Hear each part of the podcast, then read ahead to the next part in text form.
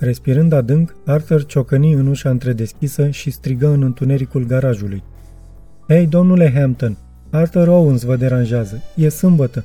Cu ce vă pot ajuta astăzi? Nu credea că va primi un răspuns, dar imediat după ce spusese cu ce vă pot ajuta astăzi, se auzi un zgomot, ca și cum o doză de suc sau ceva metalic ar fi căzut deodată la podea. Arthur făcu un pas în spate. Simțea că inima îi bate tot mai tare. Să fi fost ceva în garaj? Se uită în jur după un obiect pe care să-l folosească la nevoie pe post de armă. Lângă el, pe jos, era o scândură cu două cuie ruginite în ea. O ridică și cu mare grijă o folosi ca să deschidă încet ușa, așteptându-se ca orice se afla înăuntru să țâșnească afară. Nu se întâmplă nimic. La picioarele lui era un capac vechi de la o cutie de vopsea. Îl ridică și îl aruncă în întuneric. Îl auzi cum se rotește și se învârte pe o pardoseală ce părea a fi de ciment. Și iarăși nimic. Arthur respiră adânc din nou și spuse că la 13 ani ar trebui totuși să fie mai curajos. Ținând încă scândura străpunsă de cuie, Arthur intră încet pe ușă.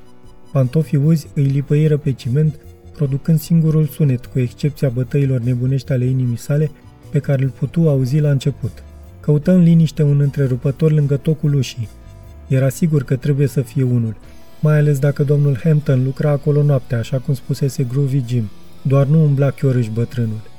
Degetele lui ajunseră în sfârșit la întrerupător. Închise puțin ochii din instinct, înainte de a împinge comutatorul, ca și cum s-ar fi temut de o lumină prea puternică, orbitoare, ca atunci când treci de la beznă la un soare arzător.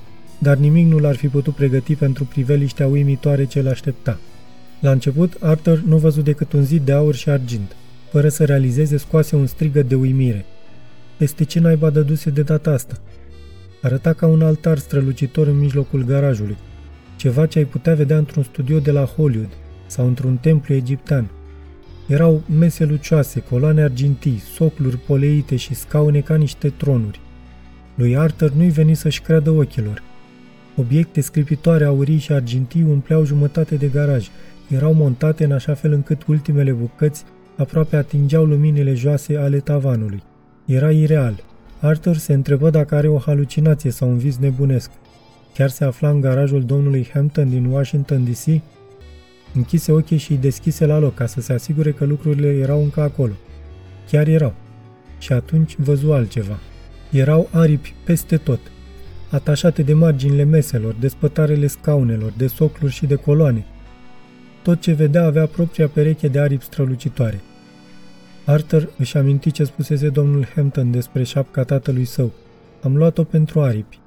Pentru asta îi trebuiau aripi? Arthur rămase neclintit în pragul ușii, încercând încă să priceapă scena incredibilă din fața ochilor săi. Poate că Arthur ar fi rămas înghețat în același loc pentru cine știe cât timp, pierdut în viziunea lumii strălucitoare, dacă nu s-ar fi auzit sunetul. Din celălalt capăt al garajului, Arthur auzi un geamăt vag. Privi de grab în colțul opus al garajului, unde nu era prea multă lumină, numai o baie de umbră pe umbră și mormane de lucruri pe care nu le distinse bine în beznă, cu excepția unuia. Un om căzut la pământ. Purta o haină cafenie cunoscută lui Arthur. Avea pantofi în picioare, iar pe podea, în apropierea capului, se afla o pereche de ochelari cu lentilele sparte. Lui Arthur îi se opri inima în piept. James Hampton A fost un fragment din cartea Șapte lucruri importante de Shelley Pearsall la editura Corint. Lectura George Harry Popescu